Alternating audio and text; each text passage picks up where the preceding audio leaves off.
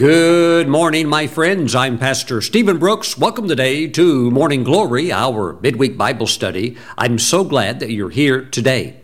Let's take our Bibles and go over to Romans chapter 12. We're going to start in verse 3. I want to share some things from God's Word that will help you to make your life beautiful.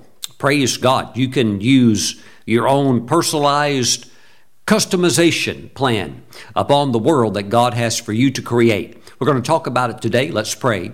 Heavenly Father, as we jump into your word today, we ask that your Holy Spirit would quicken your word, that it would be living to us. And we thank you, Father. Let this be our daily bread. Our spirit feeds on your word. Thank you, Father, that this is our food. We thank you in Jesus' name. in Jesus' name. Amen. Praise the Lord. Now, Romans chapter 12, verse 3. For I say, through the grace given to me, to everyone who is among you.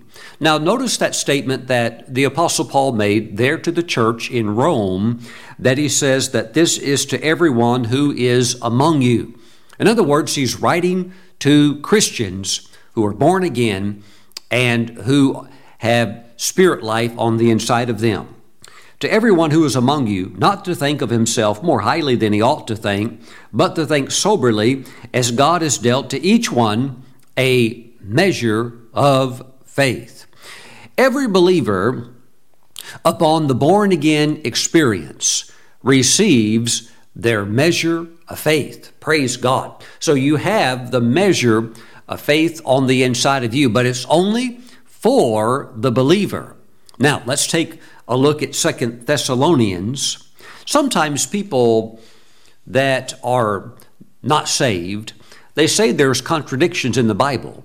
But there's really not. If you look at them through spiritual eyes and spiritual understanding, it all makes sense. But to the person that doesn't know the Lord personally, then it would appear to them to be contradictions, although they're not actually contradictions. Second Thessalonians chapter 3, and let's go to verse 1. Finally, brethren, pray for us that the word of the Lord may run swiftly and be glorified, just as it is with you, that we may be delivered from unreasonable and wicked men, for not all have faith. Now, we have just read in the book of Romans where uh, there are those who have faith. That's the believers.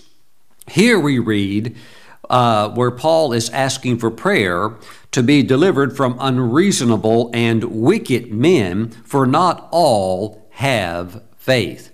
So, uh, sometimes people have said, well, there's a contradiction because these have faith and these don't have faith, therefore God's word is con- uh, contradicting. No, it's not.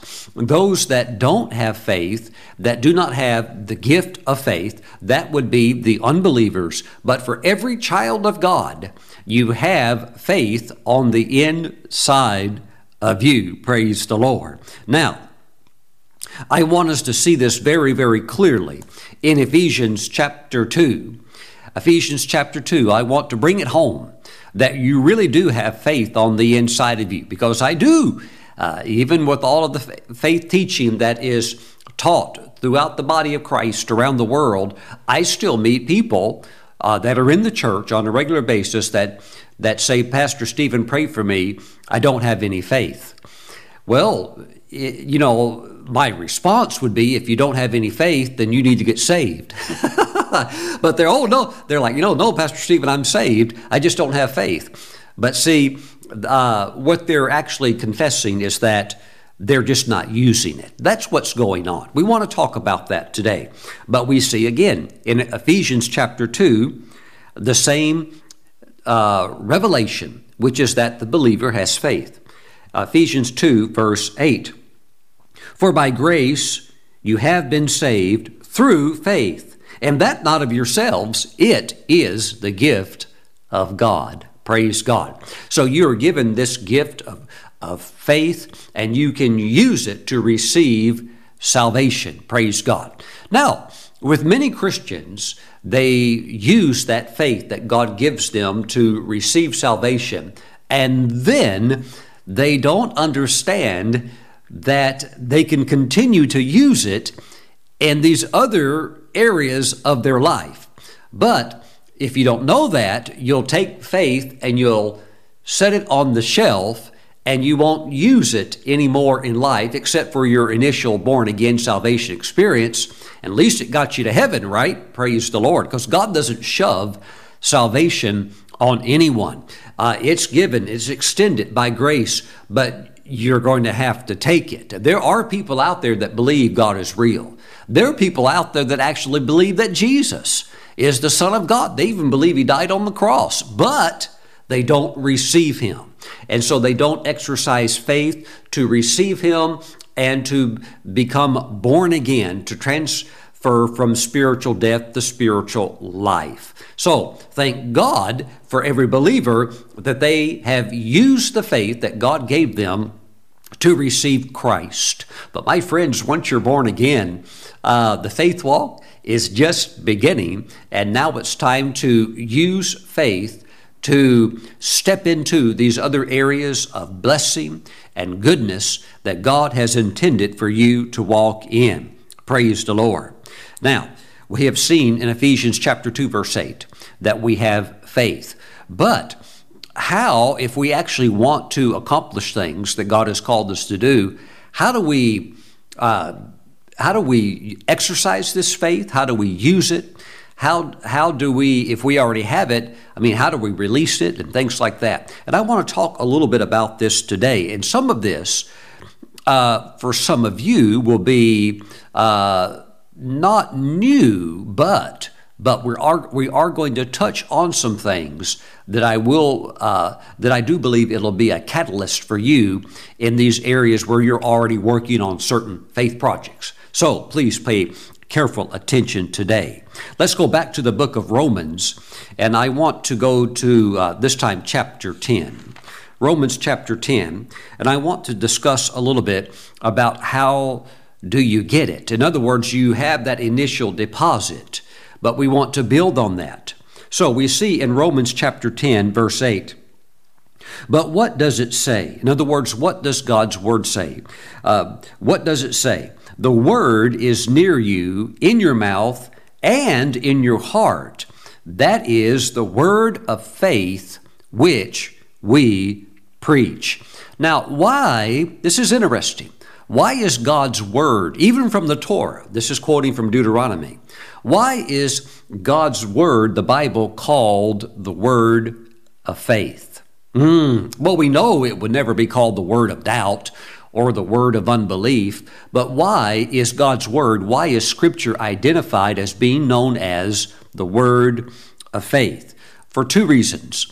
Number one, it builds faith. That's what God's word will do. It builds faith.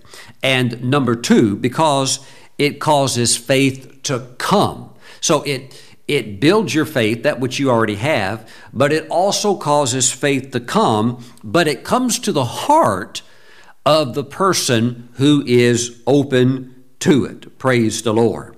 Let's continue on with verse 10. For with the heart one believes unto righteousness, and with the mouth confession is made unto salvation. Now let's go down to verse 13. For whoever calls on the name of the Lord shall be saved. How then shall they call on, on him in whom they have not believed? And how shall they believe in him of whom they have not heard? You can't go beyond your faith. So, what you need is the word to give you the platform to stand on. My friends, I can't believe in Bigfoot. I just don't believe it. You know, I uh, I live in a mountain type. Uh, well, technically, we live in the foothills of the mountains, but we're not very far. Uh, Thirty minutes from some pretty good sized mountains, and uh, of course, anytime you get around the mountains, you uh, uh, you get you see people that love the outdoors. You see a lot of jeeps and a lot of outdoor activity, and a lot, on a lot of the vehicles, there's the the sticker. You know, these decals. People will put it on maybe the back of their window, uh, like a Bigfoot, you know, waving or something like that. you know, I saw a sticker the other day. It had a picture of Bigfoot, and above it, it had the word "believe."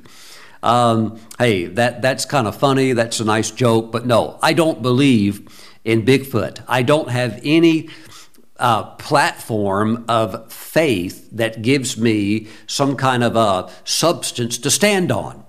Praise God. Amen. Maybe there's a few people that are hearing me say this and they're very disappointed because they're big believers in Bigfoot. But I'm saying I have no scriptural basis for that.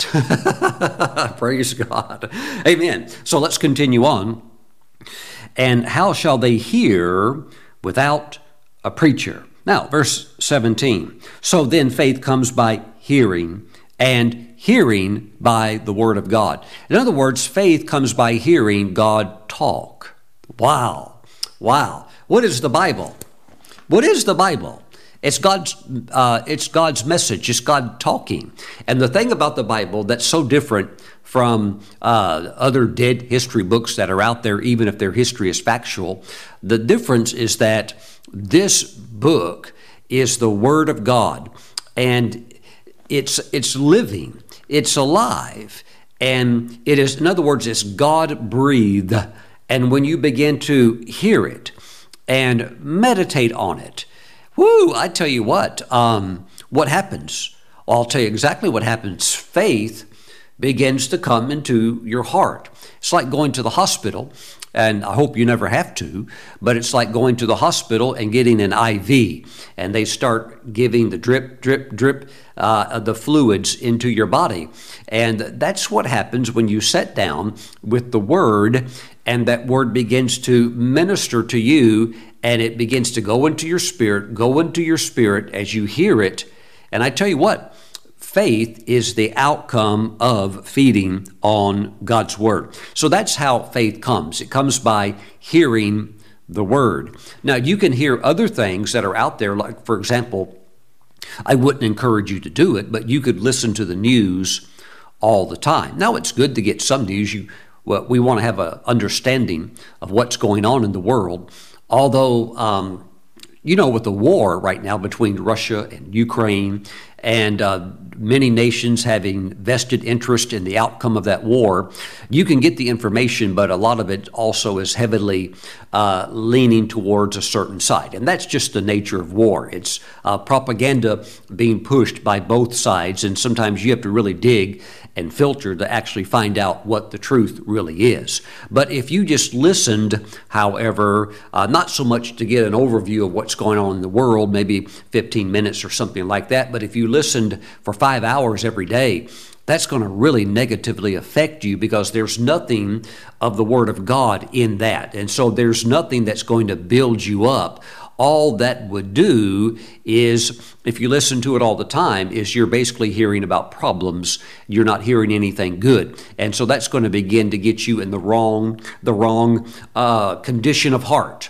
Uh, into a place of concern or worry. That's what that would build. But when you hear God's word, it builds faith. Praise God. Thank you, Jesus. Now, let's talk for a minute about why faith is not working for some people. And I'm talking about, when I say people, I'm talking about Christian people. Um, one of the reasons uh, is that while you maybe you hear a sermon or you hear a preacher uh, and then nothing still is working is because what is being taught is not necessarily the word of god even though it's being preached by a quote preacher unquote let me give you an example um, a very godly man in Moravian Falls passed away a few months back. He lived a long life. I think he lived to be 92 years old. He was a, uh, a good man. I, I knew him uh, pretty well. And uh, he was a godly man, a spiritual man. And he had been in previous moves of the Spirit. He knew what a genuine move of the Holy Spirit was. And uh, I was in a meeting one time uh, at the, one of these at a lodge that he owned in Moravian Falls, and uh, large lodge, and a lot of people came to the meeting, and uh, and uh, this older gentleman was there. At that time, he was probably in his late seventies. Um, but anyhow, there was some guy that was there. I knew who he was, and uh, he wasn't a pr- preacher, although he uh, thought he was. And he got up and began to uh, minister the word. And it was no word at all. And what he was talking about was all this gemstone stuff. And, uh, you know, gemstone, he was, he was, all this guy could talk about was gemstones. He was so excited about gemstones. And look, I've, I've heard the, uh, the, the, talk about that years back. There was kind of like a real excitement about that. I've had people uh, in the prophetic camp pull out their gemstones and show them to me. And, and, by the way, I you could put me in the prophetic camp. Most of these people I know and stuff like that. I always thought all this stuff with the gemstones was stupid. Because I've had people pull out their gemstones that they supposedly had fall from heaven and appear in front of them, and they show it to me, and I'm just like, but hey, you know, you can buy this off of Amazon for $1.50, and it's not it's not even a real stone. It's some kind of synthetic plastic or hard resin or just a, a, piece of colored glass or something like that. And, uh, you know, but anyhow, one of these guys was going on and on about gemstones. And finally, uh, after the nonsense was starting to, uh, I guess, irritate those who really knew the Bible, the old man stood up uh, that I was referring to, the godly old man stood up, and he just, uh, with an exasperation, kind of stopped the speaker and said, how in the world is what you're talking about going to get anybody saved? Because you know what the truth is? It's not. It's not going to get anybody saved. It's not going to get anybody healed. It's not going to help anybody to grow stronger in faith, to pay bills, or to move ahead in projects. It's just a bunch of talk about stuff that, are you ready for this? That's not important. Wow. so, uh, you know, what you want to do, my friends, is, is you want to understand that while faith works by love, and our love walk has to be first and foremost because uh, they'll know us by our love, okay? Uh, and you know, if you have all this other stuff going on, even if you have the faith to move mountains, but you don't have love, we, we know that you're missing it. Okay. So we want to walk in love. But when it comes to love, it's not like you really need somebody to teach you how to love. It, you, you, you just you just love. You you reach out and you love and you you put others first. You put God first, and uh, and so it's not like love is really some kind of a technical subject that's really complicated. It's just easy. It's just agape love. It means you put others before yourself and you just walk in love. But the thing with faith, though, is that it's different from the perspective, it's that it's actually the most important subject that you could ever study in the Bible.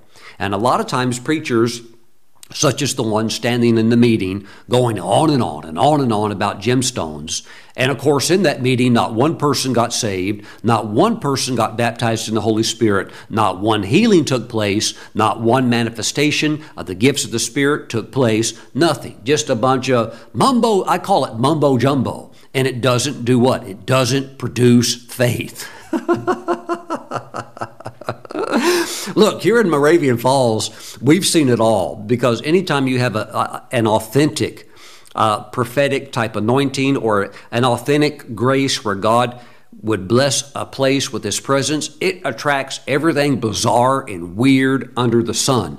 And what a lot of immature Christians do, even if some of them have been in the church for 30 or 40 years, but yet they, they, they don't know the Word, it's like they swallow everything and they swallow all the silly and all the bizarre and all the weird and, um, and never stop to think do you have do you have scripture for that? Do you have chapter and verse for that? But see a lot of this stuff that's out that's mumbo jumbo no it's just all it's all stuff that even if, it, if some of it is biblical it's a it's a minor. It's not even close to being a major. But faith is the major study in the bible. Why? Number one, you can't be saved without it. Nobody is going to get to heaven without using the faith that God would give them. Uh, so when you hear the word and you hear about salvation and Jesus dying for your sins, that's all good, but you're not there yet. You are going to have to use your faith and call upon the name of the Lord, and even if you do it from your heart, okay? But you still have to release your faith, and then, and only then, will God save you. You're saved by grace through faith.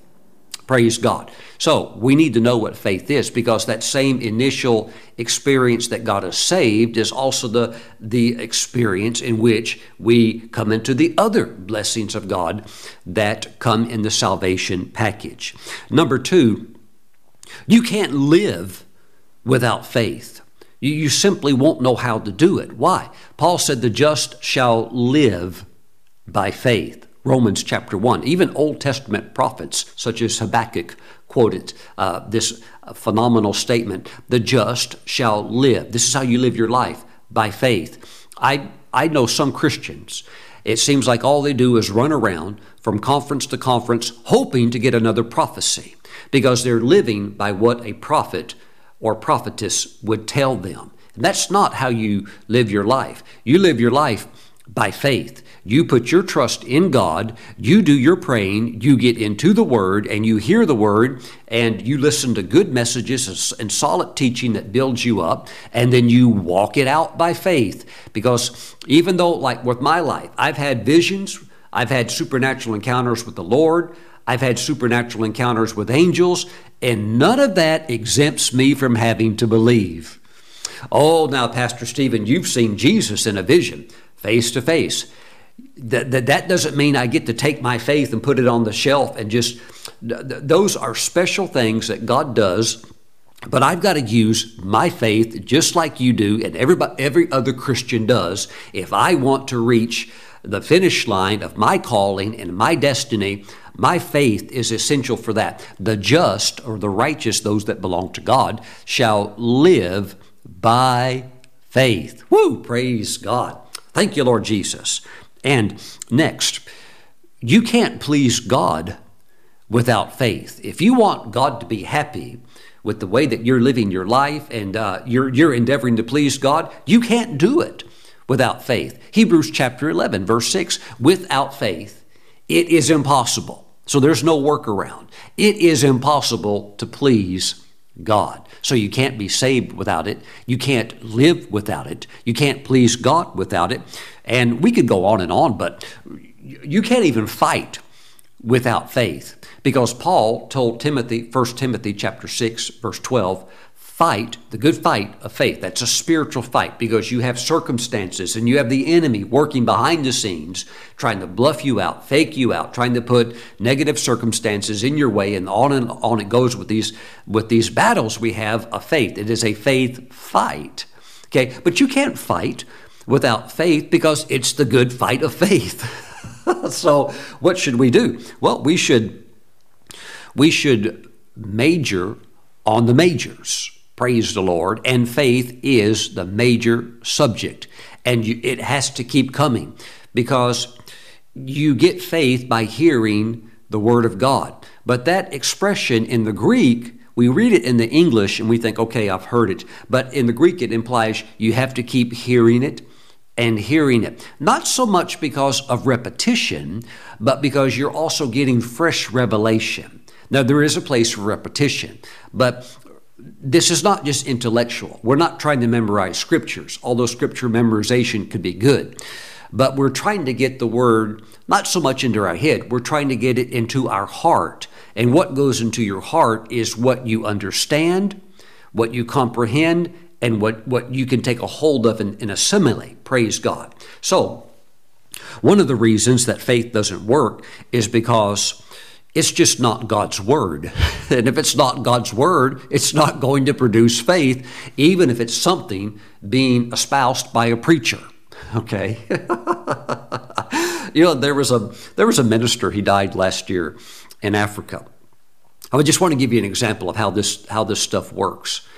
And this minister who, to me, every time I heard him preach, he was very well known. And to me, it always seemed like a bunch of mumbo jumbo it's always seemed like a mixture of weird stuff that you can't quite understand what he's talking about because that's that's what he was that's the kind of that flow. And if the foundation is all crooked and messed up everything else that you build on top of that's going to be weird too. So this minister he told people this is on this is on record. He was asked one time well can you tell us about your salvation experience he said that he was born again while he was in his mother's womb. And people thought, oh, wow, that's pretty cool. Isn't that wonderful? And they would see him do things that would that that were supernatural, and they just attributed everything to God. But nobody ever stopped to say, "Now, hold on a minute. R- would you repeat that and say that over again?" See, he said that he was born again in his mother's womb.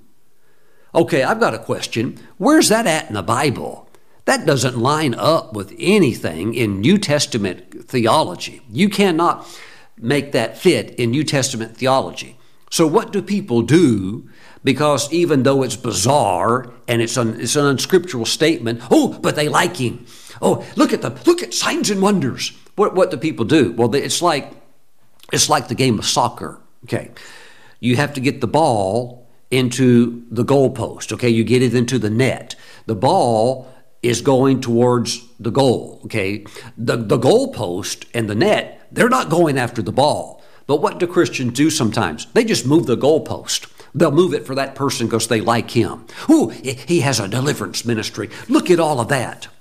My friends, not everything that's supernatural is of God. Woo! Praise the Lord. You got to watch out on these things. Again, come back to the Word. Come back to the Word.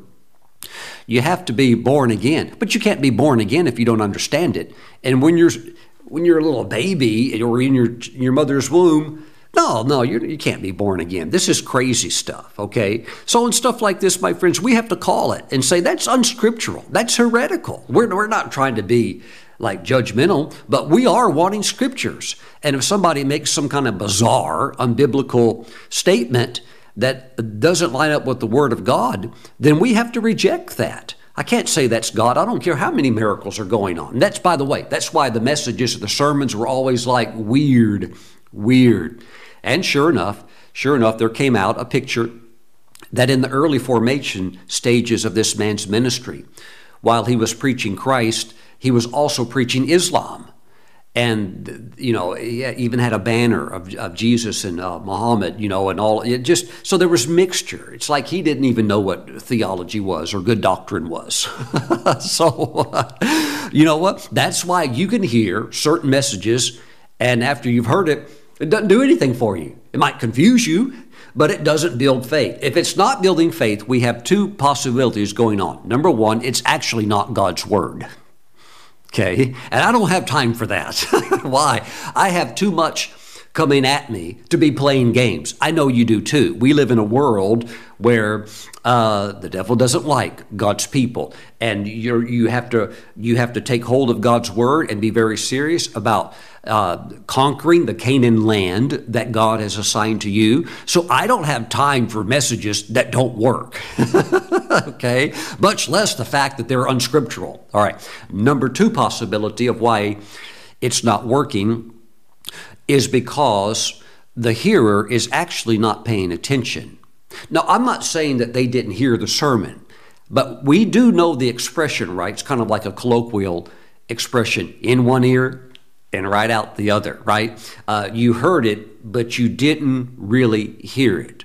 Why? I, I don't know. Maybe the person was daydreaming. That, that can happen. We can all have moments where we have these little brain pauses, okay? We take a little break. That's why you can hear a message and you get blessed, but you hear it again, you're like, wow, I missed that. Right. So what what should you do? Listen to it again, maybe maybe three times, right? Until you really, really get it until you extract the nourishment that is in that meal and you enjoy the fresh anointing that's upon that bread of life. Praise God. Thank you, Jesus. So it could be that you're hearing it, but you're not assimilating it. And that's very possible, you know, because I've, uh, I've preached many messages in churches and, in meetings and etc. I've walked out of meetings and I would uh, sometimes just randomly ask somebody in the service, well, what'd you get out of that message? Was, did, that, did that help you? Well, that was a good message, Pastor Stephen. Oh, that's good. How did it bless you? What part ministered to you? Well, I guess it was all good. Uh, what part was good? And they can't really remember. And um, something was distracting them. Amen. So uh, that's also why, in some situations, uh, faith is not working. But we do want our faith to be working. And when you hear it uh, with, um, your ears open, it goes into your heart. Faith is never something that's in the head. I've met a lot of people, even young children. Maybe they went to a, a, good Sunday school and they were taught scriptures and they could they could quote all these scriptures, but they don't know what the scriptures mean. Okay. So while it is good to study the word, we want to get it into our hearts. That's where the that's where the the the engine is at. That's where it goes to work because as Jesus said, faith is of the heart. That's Mark chapter 11 verses 22 through 24. Faith is of the heart. Praise the Lord. Get it into your heart, and that's going to be the, the, the place from where the power begins to flow. Thank you, Jesus. Now, let's go a little bit further today. I do want us to go over the Second Corinthians chapter 4. I've always loved this verse. Very powerful verse. And of course, Paul the Apostle, uh, he, he loved it as well. He's going to be pulling from the Old Testament, from one of the Psalms. Actually, it's Psalm 116. But let's look what he said in verse 13. 2 Corinthians 4, verse 13. And since we have the same spirit of faith, according to what is written, now he's going to quote from the Old Testament I believed, and therefore I spoke. We also believe, and therefore speak. So, what you want to do is you want to feed your faith so that your belief is rock solid. Okay, now, now you believe it. You believe God's going to do it. Amen. Now, what do you do when you believe?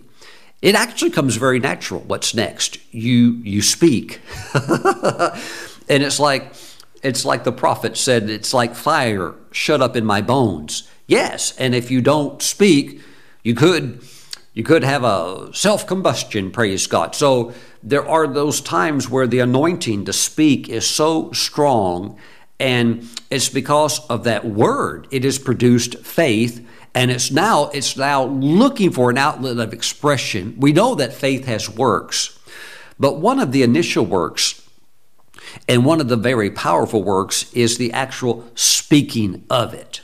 See, you could be raised in poverty.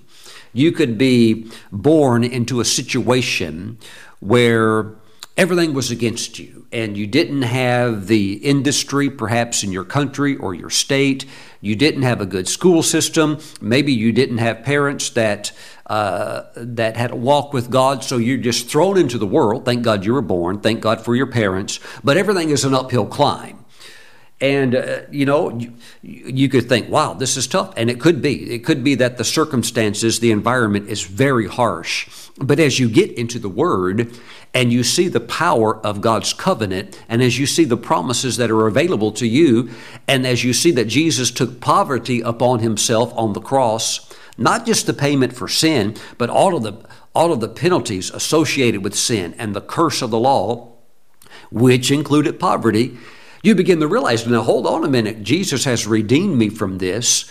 Hallelujah. He became poor so that I could be rich. And you begin to walk in the, the light of the scriptures and it's producing faith. What's going to happen? You're just going to shout. I mean, it's going to come out and you're going to say, Thank God I don't have to be poor anymore.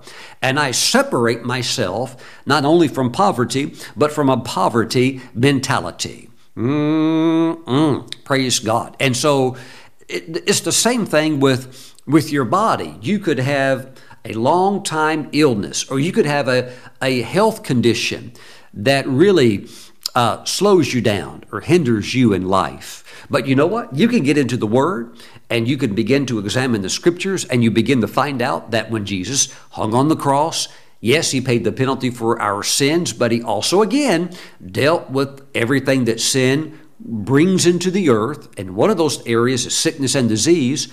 And then you find out that by his stripes, you were healed. And then you get the full revelation that healing is in the atonement that Christ accomplished there on the cross, dying and pouring out his blood so that we can gain heaven through faith and trust in him and also gain victory over all of these crazy things in the world that the enemy would try to uh, impede us with. And so you begin to stand on the scripture and you begin to meditate on the healing verses. And I tell you, as you do, there will come a point it's like you're you become like a spiritual volcano. And as you put that word in, yeah, there's going to come a point where an expression, a declaration of the spirit of faith uh, working through you will come out, and you're just going to want to scream, "I'm healed right now!" Praise God. Right now, I take it by faith. I'm healed based upon what Jesus did for me. He purchased my healing. I receive it now. Praise God. Hallelujah. Amen. but see, that's when you believe. And you have to feed your faith. What does it feed on? The Word of God. Praise the Lord. So, this is why you can see, yeah, you have to really work this. You have to get into it. You have to focus. You have to pay attention. You have to be there dialed in. Amen. And as you do that and you stay on that, that word gets you stronger and stronger and stronger. And remember, the word is anointed, and that anointing, it just breaks. It breaks whatever the hindrance might be. Woo! Praise God. And the next thing you know, you're free. You're in that place now of having proved the word true because it has worked for you. Praise the Lord Jesus. And since we have the same spirit, of faith. See, that's what Joshua and Caleb had. They had a spirit of faith, and they they countered the words of the other 10 spies. The other 10 spies said, We were like grasshoppers in their sight, and so we were in our sight, and uh, that we're, we're just like a bunch of grasshoppers. And they said, We can't do it. But you know what? Joshua and Caleb said, We can do it. And not only can we do it, Let's actually go do it right now. Let's just go up right now, stop all of this uh, excuse making and all this uh, fear mongering, and let's just go right now and take our inheritance. And so, what is that? Why is there such a contrasted difference? Because those two had the spirit of faith. And when you have the spirit of faith, you do what they did. You start talking. and they talked they talked faith. And the others, the other 10 talked unbelief and doubt, and they got exactly what they were expecting, which was um, delay, defeat, and they never, the others never went into their inheritance. But I know that you will.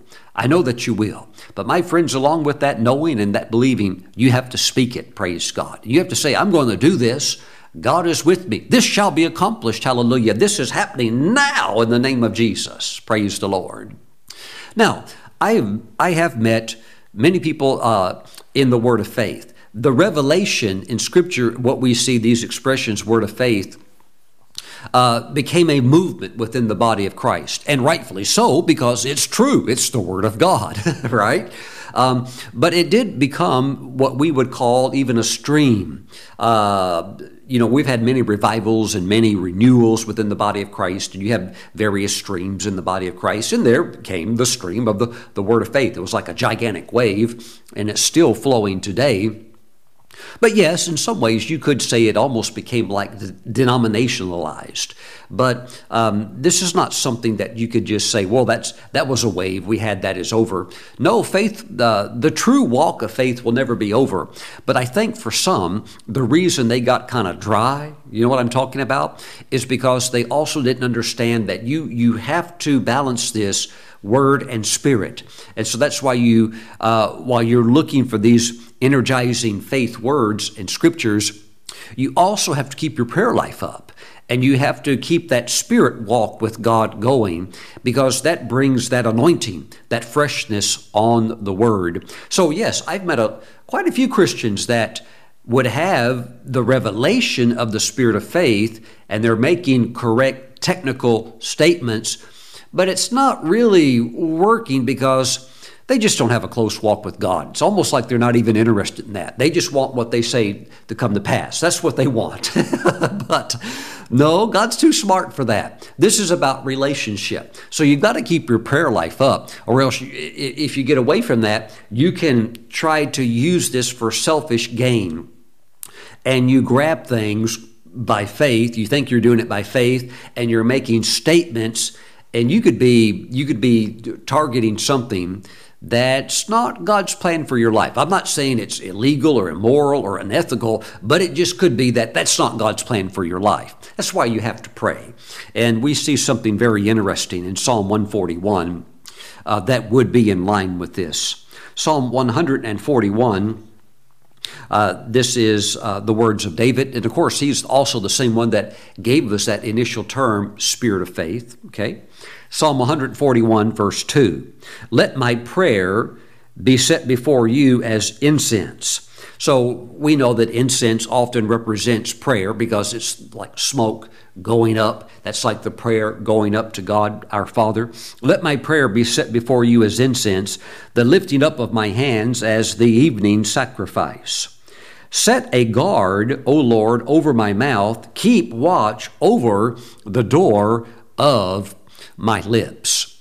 This is what I got this morning in prayer that prayer regulates the proper usage of words. See, David talks about let his prayer go up as incense, and then he says uh, in this prayer, set a guard, O Lord, over my mouth. So there's a connection between prayer and the ability to control the tongue and put that guard there so that you don't misspeak and that you don't uh, say things that are not in agreement with God's word and will. Keep watch over the door of my lips. So, prayer regulates the proper usage of words. So, you want to have a very uh, strong prayer life, and you want to be speaking, praise God, believing, praying, and speaking. And you're just you're just working these timeless, eternal principles. Praise God.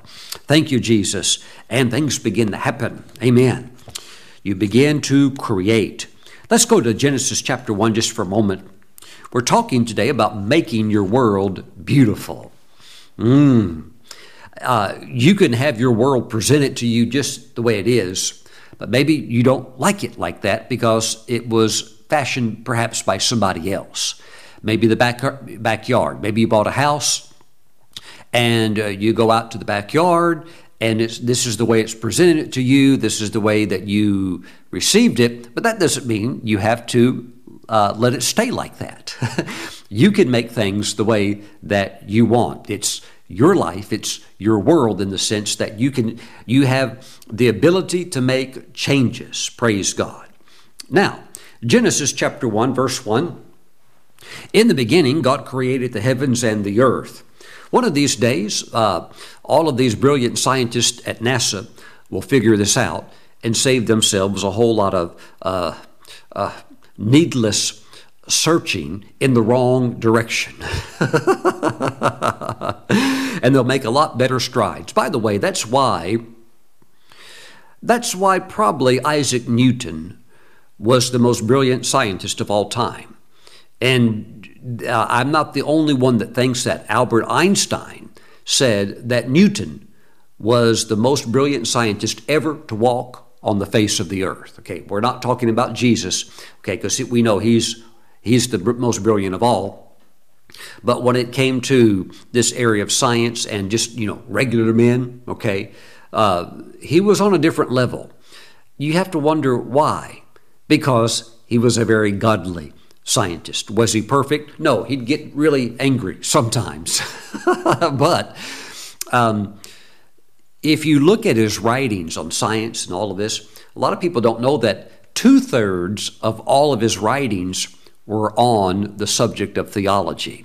And so, uh, you know, the, the modern atheistic scientist, they just push the fact that he was a brilliant scientist and, uh, you know, they talk about his writings. They don't mention that two thirds of his writings were actually about God. A lot of the writings were about um, eschatology or end time events. And there are some there are some who say that his IQ could have been 400. So uh, he, he was out there. But I believe the extra edge that he had was not only normal brilliance, like many of the geniuses have, but the extra edge came because of his walk with God. Amen. His deep love and reverence for God. And so God puts some extra on the extra. And the next thing you know, you have somebody that's able to calculate the weight of the entire planet. You know, I was out uh, the other day in my yard and I had uh, uh, one of these young men, he's a, he does gardening for me part time, and uh, he was moving uh, a wheelbarrow uh, full of uh, dirt and rocks over to an area where a hole uh, had, had got created, gotten washed out. And I said, we need to fill that in. So he loads it up, and we're, we're, we're uh, taking turns pushing it over there, and we're talking. And um, I said, Do you know how much this weighs? He goes, I don't know. He goes, Maybe like 200 pounds, you know, the wheelbarrow. He said, Isn't that amazing? We don't know how much this weighs, but Isaac Newton was able to calculate exactly the weight of the entire planet, and it's been proven true. so, uh, you know, it's just a different type of person that's able to do those types of things. But my friends, um, uh, Isaac Newton was the kind of man that would read this and say, Yes, this is true, this is God's word. And you have scientists today that say, No, this can't be true. And thus they're, they're, they're actually going in the wrong direction and getting further away from truth. Praise the Lord. In the beginning, God created the heavens and the earth. The earth was without form and void, and darkness was on the face of the deep, and the Spirit of God was hovering over the face of the waters. Then God said, Let there be light, and there was light. So God God has faith in him. And he knows that when he speaks, what he says will come to pass. So he speaks and creates. Praise the Lord. And my friends, I believe that you can bring light into your world also, and that you can speak as you believe you speak because you believe it so much. Why? You have scriptures you have scriptures and you, you just know God wants you blessed. You know that God's good. And you speak and you say, you know what? I'm going to do some creative work right here. You might have a an old car. Maybe you don't feel too good about it, and uh, you don't want to go out and just plunge into a big loan and buy another one. And but you think, you know what? That my car, it's looking a little sad. You know what? Why don't you use your faith and just uh, you know, maybe read Isaiah chapter 58 about restoring the old ruins and just say, you know what, I'm going to restore this old car and grab scriptures, amen. And then your faith is strong for restoration and just, you know, uh, get the thing, get a brand new paint job. Amen. Put a, get a new paint job for it. Well, Pastor Stephen, that'll cost $1,800. Well, use your faith and believe God for it. Amen. Use your faith and believe maybe for a discount or maybe for a neighbor who has a, a, a paint, uh, spray paint booth in his garage or something like that or, or, or whatever. Do it yourself. Hallelujah. Amen. But it's just realizing that you can use your faith to get things done. You don't have to leave that like that. Hmm. Praise the Lord. Glory.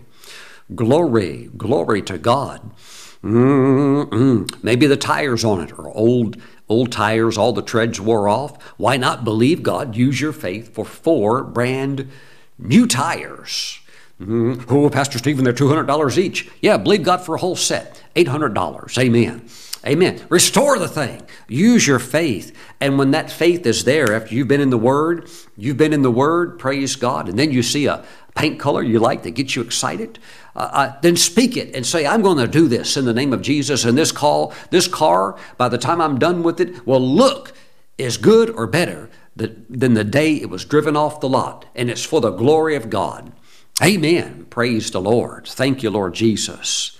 Mm-mm. You know, you get a little bit older, you don't always just want to throw something away. You know, uh, why keep the landfill from getting bigger and bigger? Why not? Why not restore it if we could? Praise God. But you know, there's all these projects. It could be could be that you walk out in your backyard and, uh, you know, there's a patio, but maybe it's made of wood. Maybe it's half deteriorated, half rotten. And you can just say, I'm going to use my faith, praise God. I've been reading about Noah. He built an ark. If he could build an ark with God's help, surely I could rebuild a deck that's only 10 by 15 feet in size. Hallelujah. Amen. Glory to God. But you just release your faith and you speak and you say, I'm going to do this, praise God. I'm going to transfer this into the Garden of Eden. And I'm getting rid of these briars and all this other stuff. Amen. you know, one of the one of the amazing things God did for me, and I'll I'll never forget it as long as I live, because it was one of those things that just came in from out of the blue.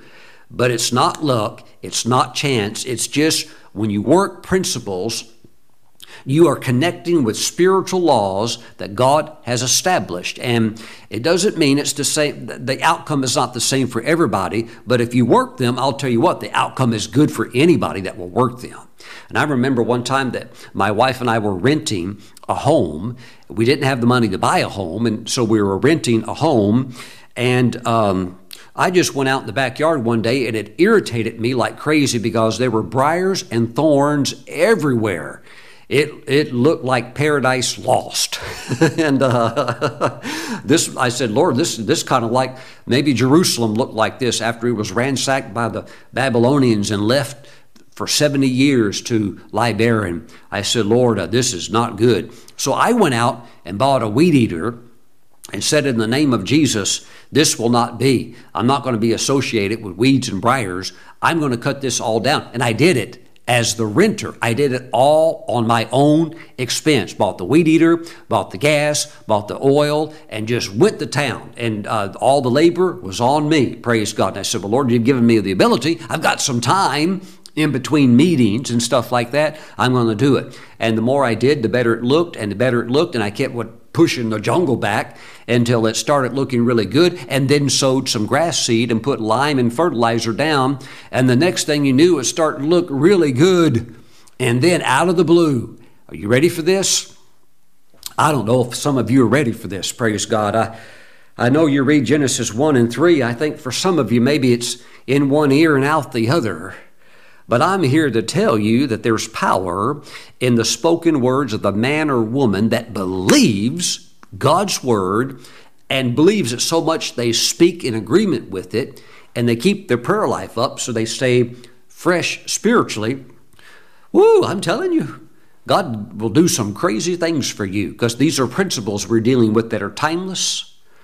Well, I went to the office one day. You know, this this is after kind of did this thing on my own. Didn't tell anybody. Kelly was, of course, made Kelly happy. You know, uh, you know now we got green grass out there and it's looking good. Anyhow, it's okay. So one day I went to office. I went to work at my office, and I'm in I'm in my office working, and um, we had a guest. We had a visitor, and the person that came in was my landlord, and she came in and she was uh, a little i wouldn't say excited but she was like she had to talk to me. It's like she was being compelled.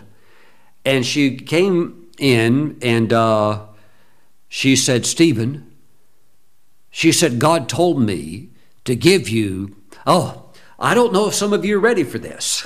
Mm, praise god. Amen. You know i remember. I used to be the kind of guy that used to hear these kind of stories but when they start happening to you, what does it do? It motivates you to get into it more and work it. She came into my office and said, Pastor, she said, she said, uh, she didn't call me pastor because at, at that time I was traveling full time. Uh, but she said, Stephen, she said, God told me to give you my house. Give it to you. She, God told me to give you my house. And she had paid it down. There was a little bit of money left on it, but she had already paid it down from the day she bought it. She'd paid it down, paid it down, paid it down, paid it down, and then God spoke to her, and she did it. She did it. She signed it over to me and my wife. Can you believe that? wow. Wow, Lord. Amen. Wow. Praise God. Amen. But see, you have to start creating your own, could we say, Garden of Eden. You have to create. You have to start somewhere. God said, "Well, let's start with light." Okay, create light. Let's just go to work. And it's not like you can turn it all in one day. I mean, even God, you know, I mean, God could have. I'm sure He could have done it in a second if He wanted. But six days. And yes, I believe those were literal six 24 hour days. Praise God. Okay, so He did it in six days. You, it might take you six months, but let the transformation begin. Go to work on it. Roll up your sleeves uh, and roll up your faith sleeves and go to work. Use your faith and make your world beautiful. Praise God. Glory to God. Why do people play golf? I mean, it's so hard to hit the little golf ball. It's so hard to hit it. People hit it and uh, off into the bushes. They hit it into the water. They hit it into the forest. Why do people play golf? Because it's pretty. Because the golf course is like a Garden of Eden, recreated. Amen. That's why people go there because it's beautiful. I've never seen anybody play golf in the ghetto. Have you? How come people don't play golf in the ghetto? I mean, surely you could just go out there and take your clubs out there and play there, right? It, it doesn't have the beauty. Praise the Lord. That's what a golf course is it's an expression of beauty. And somebody had to go to work to create that. Mm-mm. So believe, speak, pray, believe, speak, pray, and just stay in it and, and just stay on it. Praise God until you accomplish projects. And then, of course, once you accomplish them, everything requires maintenance. so never bite off more than you can chew. And um, but stay on task and get it done. Praise God. And then they'll drive by or they'll see you and say, What a beautiful life you have. What a beautiful world you have. Oh, you're so lucky. You must have been born with a silver spoon in your mouth. But they don't know. they don't know. Believe, speak, pray, work, okay? And, you know, the next thing you know, you've transformed it. You've transformed it. My wife and I, we bought an older home 50, 50 something years old. Everything, everything needed attention. Oh, Pastor Stephen, that's just a dump. You'll never turn that around. Well, that was a couple of years ago. And neighbors were just like, wow, thank you for what you've done. Now, we didn't do it in six days, right? but wow, even within six months, people are like, wow, man. Okay, so at this point, yeah, it's incredible what my wife have been able to do by God's grace. But what is it? It's believing, getting scriptures, okay, and then speaking that, and then also praying, okay. So we never want this to become robotic or or like um, some kind of mindless routine. No, we want to have passion and love for God and just enjoy life. Amen. But you keep doing that, keep walking in it, and now people are like, "Wow, my goodness!" So once uh, what, what was once an eyesore is now, it's like a gym. Praise the Lord. Amen. Still some more stuff to do, right? But it's not like it used to be. Mm-mm-mm. Praise the Lord. Praise the Lord. Glory. What will you do with your world? I mean, it's your world. It's your, it's your life. well, I don't have the faith, Pastor Stephen. Now, we've already covered that. Yes, you do. You just have to use it and it will work for you just like it works for me, just like it worked for Abraham, just like it worked for David, who coined the expression spirit of faith. And so when you have the spirit of faith, the same spirit of faith that the patriarchs had, that Paul had, what do you do? Therefore, we speak. Amen. Hallelujah. Glory to God and you speak. You jump up sometimes and shout. I call every bill paid, every debt paid off in the name of Jesus. And you just keep working it. You keep working it, whatever it might be. You keep working it, praise God. And then suddenly, boom, there can be sudden explosions of glory where something's accomplished or done. Or also it just it's just principles begin to kick in, and the next thing you know, it's finished. It's done. But the bottom line is it will work for you, but you have to work it. Let me pray for you. Heavenly Father, bless your people today. Strong faith, strong faith, great faith, even. Father, we thank you. We thank you that this is the this is the Joshua end time generation. This is the great end time Joel's army. This is the conquering army.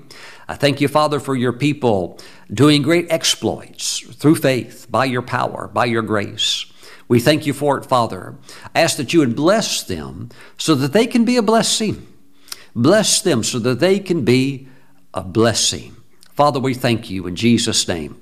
Amen.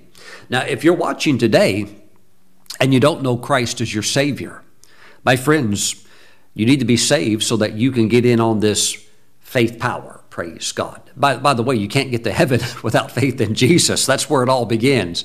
And you certainly need that. But as you've been hearing, uh, the potential of faith, it begins with salvation. It's released at that moment. For those of you that don't know Jesus, today is, your, is the day of salvation. Call upon Him right now. Pray this prayer out loud. Just say, Lord Jesus, You died on the cross to pay the penalty for my sins. I surrender my life to you now. Jesus, wash me with your blood. Write my name in your book of life. And Jesus, step into my life and lead me and guide me from this day forward. In your name I pray. Amen. And amen. My friends, the Lord has heard that prayer. Welcome, welcome to the family of God. You're saved by grace through faith. Hallelujah. You made it. Praise the Lord. Amen. Amen. Glory to God. And just as you have used your faith to receive Christ, you can also use your faith to receive other blessings that God has also made available for you. Now, together as a body of believers, as part of the body of Christ, let's take Holy Communion. Want to encourage you to grab some grape juice and grab uh, a little wafer or cracker. Now, you don't have to have a cup made out of olive wood from Bethlehem. You can get a plastic cup. Okay, the, the, the cup is not important, uh, but grab some juice. I use grape juice like uh, in the Bible. Grab a little wafer, and uh, this is a just to you can get these on the internet. Okay, but if you have a little cracker, something at the home, that will work just fine as well. And let's pray. Father, we thank you for the, the bread, the juice. We bless it through this prayer and set it apart as being holy. We thank you that this is the flesh and this is the blood of Jesus. And Father, as we receive the Lord's flesh, we thank you for union with Jesus, his strength in us, that authority to speak, even as he spoke to a fig tree and cursed it. And by the next day, it was completely dead. We thank you that we can speak to unproductive areas, to uh, these areas that would be against us. And we can speak your word, and we can see mountains moved, difficulties and obstacles overcome. We give you praise. We thank you, Father God, that we are a faith speaking people. In Jesus' name, let's receive.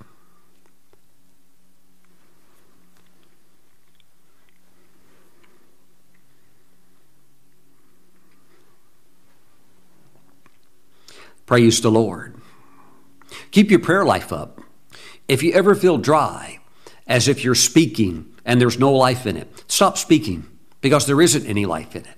Stop speaking, get filled back up, and get prayed up. Praise God. Speak from the point of overflow. Praise God. Father, thank you for the cleansing blood of Jesus. As we receive his blood, we thank you for health, longevity, and Lord, being blessed that we might be a blessing to others. Father, today, by the anointing of your Holy Spirit, show your people the, the specialized areas where they can work on making their world beautiful. Father, we can't do everything overnight, but we can start on one area. We could clear one square foot and get that in order. We could clean one room and have that in order. But Father, let your people begin to speak in accordance with what they desired to see come to pass. We thank you, Father God. We give you praise. We thank you that we are speaking strictly, solely, in line and in agreement with your holy word. In Jesus' name we pray. Amen. Let's receive the Lord's precious blood.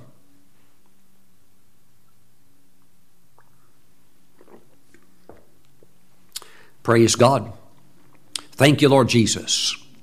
And my friends, before we close, please remember we're getting very close to Yom Kippur. And the Lord instructed me to share with you to sow a debt freedom seed. Yom Kippur has always been associated with freedom from debt. And I'm praying for you, believing with you that God will supernaturally bring you out of debt and walk you out of debt, help you get all your debts paid off with supernatural help. Praise God. I know a person could apply themselves to maybe work three jobs and pay it down. But in doing that, your marriage falls apart and your walk with God falls apart. But you're going to do your part. But God is going to supernaturally expedite this and bring you out of debt for His glory so that you will be more free for Him, more effective for Him. So I invite you to sow a seed, a Yom Kippur debt freedom seed, and you can do that at our ministry website or you can mail it to us. And I'm going to be praying on October the 5th for God's people, those that sow into this, to receive special grace from the Lord to come into absolute, complete debt freedom. Praise God. Amen. And I believe it. I believe it. Pastor Stephen, why do you believe it? Because the Word, the word, it's an agreement with the Word, and the Lord spoke to me and said, Instruct my people to sow a debt free offering that I might go to work on their behalf to bring them supernaturally out of debt. So we give God praise and thank you for supporting this ministry. Your giving uh, towards uh, into the ministry, your giving, your sowing of that seed is being used to pay off the remaining balance on the 14.14.5 acres of beautiful land that we have where we will build the future ministry headquarters. Amen. Let's get that land paid off. Amen. Thank you for being a blessing to the ministry. And I'm praying for you that God will bring you completely out of debt. Amen. Now, today, continue to go forth and create the beautiful world that you desire by using specific faith and by speaking and by staying prayed up. Thank you for watching, and I'll see you back again real soon. Bye bye.